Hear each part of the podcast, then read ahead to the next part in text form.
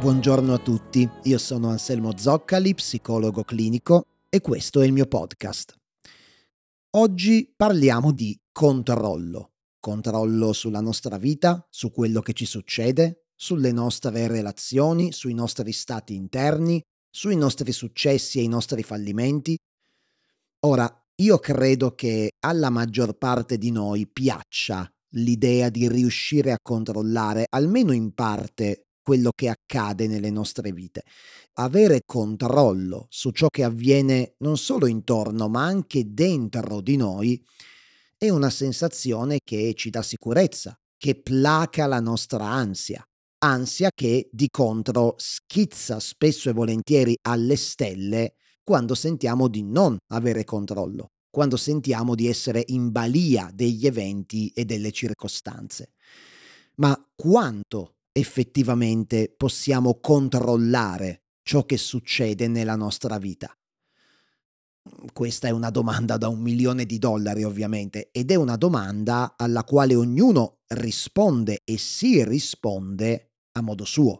E qui arriviamo al protagonista dell'episodio di oggi, ovvero il locus of control.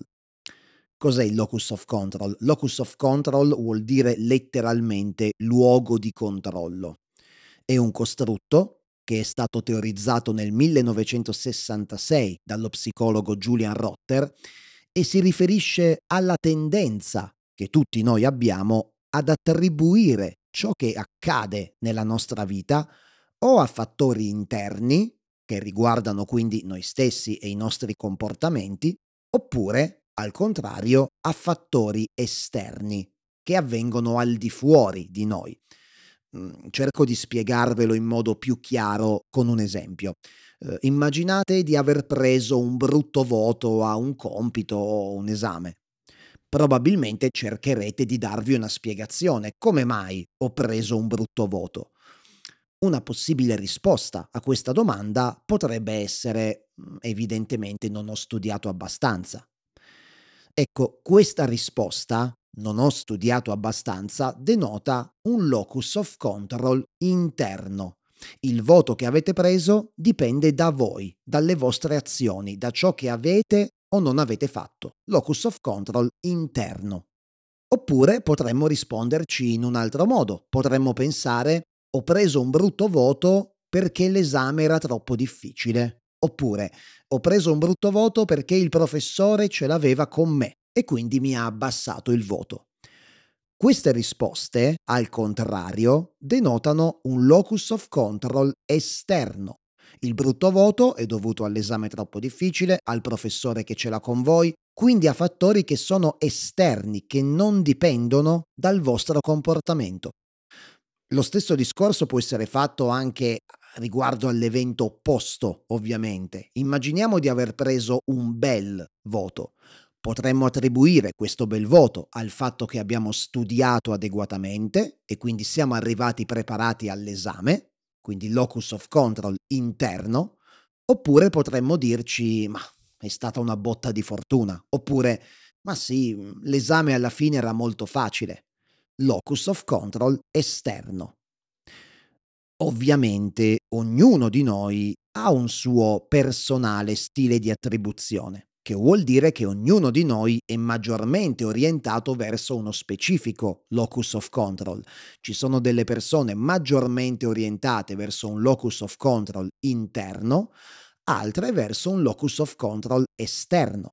Il nostro stile di attribuzione è ovviamente il risultato dell'interazione di diversi fattori, i nostri tratti di personalità, ma anche l'ambiente nel quale siamo cresciuti, lo stile educativo al quale siamo stati sottoposti, come erano le nostre figure di attaccamento e quindi quale visione di noi stessi e del mondo ci hanno trasmesso. Insomma, ci sono tanti elementi che concorrono. Ma che effetto ha il nostro stile di attribuzione sul nostro benessere psicologico. Allora, partiamo col dire che sicuramente chi ha un locus of control interno tende ad avere un maggior senso di autoefficacia. Autoefficacia che, attenzione, non è autostima, eh, sono due cose diverse.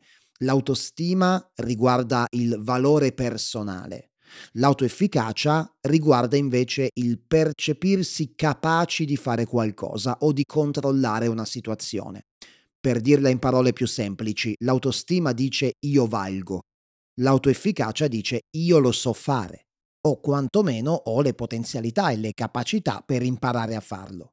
Ecco, un locus of control interno solitamente si accompagna ad una maggiore autoefficacia. Le cose dipendono da me e quindi posso influenzarle. Per quanto riguarda il locus of control esterno, invece, uno studio del 2012 ha riscontrato che chi è incline a adottare un locus of control esterno, quindi ad attribuire i propri successi o fallimenti a cause esterne, ha maggiori possibilità di soffrire di disturbi di matrice sia ansiosa che depressiva. Queste persone infatti è molto più facile che eh, si sentano impotenti di fronte alle situazioni. Se tutto quello che mi succede è determinato da fattori esterni, come posso sperare di influenzarlo? Questo è un vissuto di impotenza e con pensieri e vissuti di questo genere spesso è facile anche cadere nel vittimismo o nella totale deresponsabilizzazione. Quindi, contando tutto quello che ho detto finora, il locus of control interno sembrerebbe di gran lunga la modalità più sana e più funzionale, ma attenzione perché questa lettura in realtà può trarci in inganno. Una frase che ripeto spesso e che per me è una grande verità è questa. La realtà è nemica degli estremi. E volendo possiamo traslare questo concetto anche sulla salute mentale. La salute mentale è nemica degli estremi.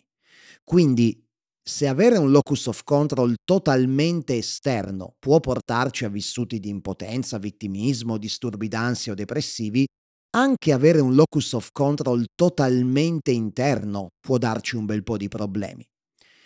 Probabilmente molti di voi hanno visto la serie su Netflix Strappare lungo i bordi di Zero Calcare e chi di voi l'ha vista sicuramente si ricorderà la teoria dei fili d'erba.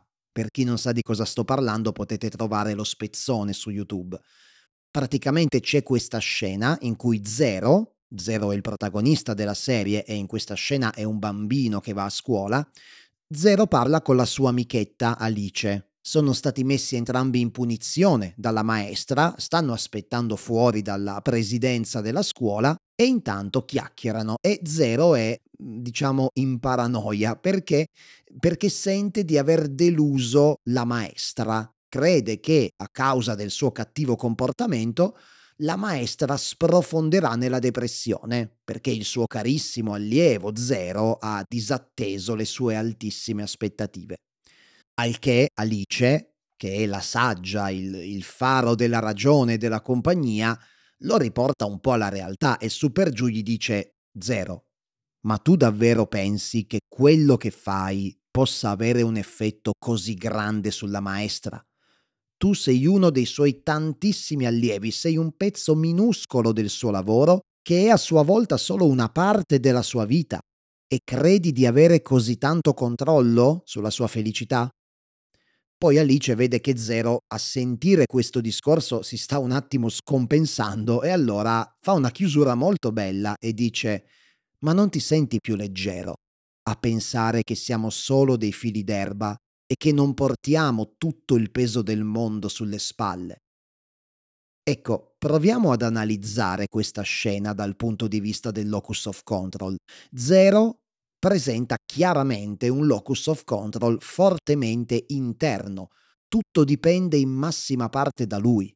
Addirittura si sente lui il solo responsabile dell'infelicità della sua maestra un locus of control così fortemente polarizzato verso l'interno può causare un senso di responsabilità ipertrofico, eccessivo. Ci sentiamo eccessivamente responsabili per tutto quello che accade e conseguentemente possiamo arrivare facilmente a provare senso di colpa, senso di inadeguatezza.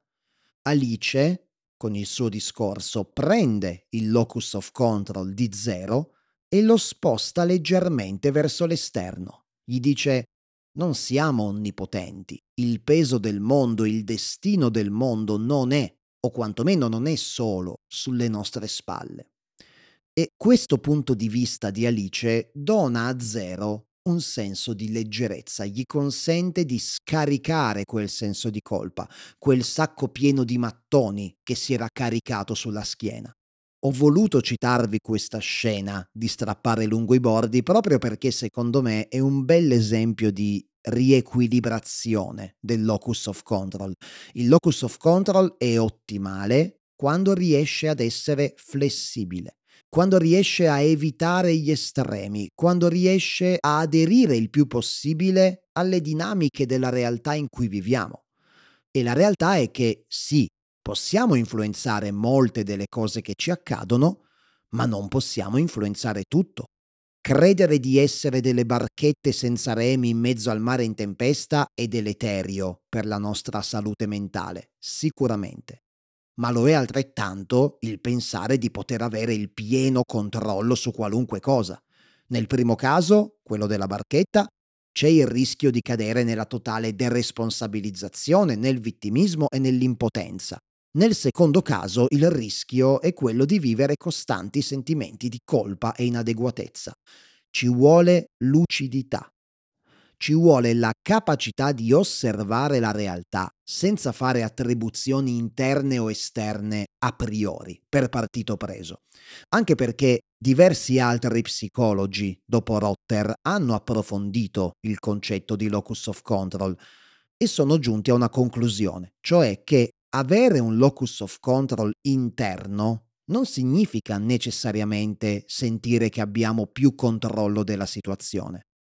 Cerco di spiegarmi tornando all'esempio che ho fatto prima. Immaginiamo di aver preso un brutto voto all'esame o all'interrogazione e ci diamo la seguente spiegazione. Ho preso un brutto voto perché non sono abbastanza intelligente. Questo è un locus of control interno, riguarda me, io non sono intelligente. Ora, se io credo che l'intelligenza sia un fattore non modificabile, cosa che in realtà sappiamo non è vera, l'intelligenza di qualunque tipo essa sia si può allenare, ma immaginiamo di pensarla così. L'intelligenza non è modificabile, nasciamo con un certo grado di intelligenza e quello dobbiamo tenerci.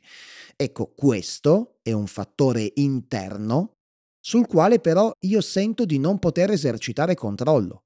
Non sono abbastanza intelligente e non c'è nulla che io possa fare a riguardo. Quindi, come vediamo, avere un locus of control interno non vuol dire per forza avere un maggior senso di autoefficacia. Una persona può avere un locus of control prevalentemente interno e comunque sperimentare un senso di impotenza, di non controllabilità.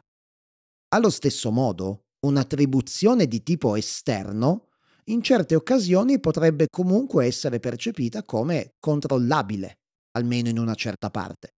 Ho preso un brutto voto perché il professore ce l'ha con me, locus of control esterno. Magari perché no, potrei provare a cambiare il mio atteggiamento nei confronti del professore. Magari potrei mostrarmi più attento alle lezioni, potrei intervenire di tanto in tanto con qualche domanda e vedere se l'atteggiamento del professore nei miei confronti cambia. Ecco, questo è un esempio di locus of control esterno che però, come vediamo, non preclude un certo grado di controllabilità. Quindi, come possiamo vedere, la questione è un po' più complessa di quanto possa sembrare in apparenza. Ci sono poi alcune persone che inconsciamente usano il locus of control per gonfiare in modo artefatto la loro autostima. Sono quelle persone che quando ottengono un successo, adottano un locus of control totalmente interno. Ho ottenuto questo successo perché so bravo, so figo, so bello, so fotomodello. E quando invece hanno un insuccesso, adottano un locus of control totalmente esterno. Ho fallito perché sono stato sfortunato o perché circostanze indipendenti dal mio controllo mi hanno fatto fallire. Questo è un cosiddetto self-serving bias, bias di autoservizio, potremmo tradurlo in italiano. È una distorsione cognitiva che utilizziamo inconsciamente per nutrire la nostra autostima. Ed è una cosa alla quale dobbiamo fare attenzione, così come dobbiamo fare attenzione anche al meccanismo opposto, ovvero attribuire i nostri successi solo alla fortuna e i nostri insuccessi solo alle nostre caratteristiche interne. Quindi, per concludere, lo stile di attribuzione più funzionale sembra essere quello in cui riusciamo a far coesistere armoniosamente locus of control interno ed esterno, quello in cui riusciamo quindi a discernere, a distinguere con lucidità ciò che possiamo controllare, del tutto o in parte, da ciò che non possiamo controllare, evitando di cadere nella deresponsabilizzazione da una parte o nell'iperresponsabilizzazione dall'altra. Ovviamente qui la sto facendo molto semplice, modificare il proprio locus of control non è una cosa che si può fare così, overnight, con un semplice moto di volontà. Il locus of control è un tratto importante della nostra personalità, del nostro modo di vederci e di vedere il mondo e si appoggia, come abbiamo visto, su meccanismi che spesso sono automatici e inconsci. Quindi modificarlo è un processo che spesso e volentieri richiede tempo e impegno. Molti percorsi psicologici e psicoterapeutici hanno tra i loro obiettivi proprio quello di portare il locus of control del paziente verso un equilibrio funzionale. Ma ci va ovviamente del tempo. Tuttavia, fare un po' di sana psicoeducazione su che cos'è il locus of control e lo stile di attribuzione più in generale sicuramente può fornirci qualche strumento in più per avviare questo processo ed è quello che spero umilmente di aver fatto con questo episodio. Bene, ci fermiamo qui. Io come sempre vi ringrazio per aver trascorso il vostro tempo con me e vi do appuntamento al prossimo episodio del podcast tra due settimane. Se avete ascoltato l'episodio su YouTube e volete farmi sapere cosa ne pensate o magari condividere qualche vostra riflessione personale, potete scrivere nei commenti. Io vi leggo e vi rispondo sempre con grande piacere. E nel salutarvi vi ricordo che se vi piacciono i miei contenuti potete seguirmi anche su tutti gli altri miei social, trovate tutti i link in descrizione. Ciao a tutti e a presto.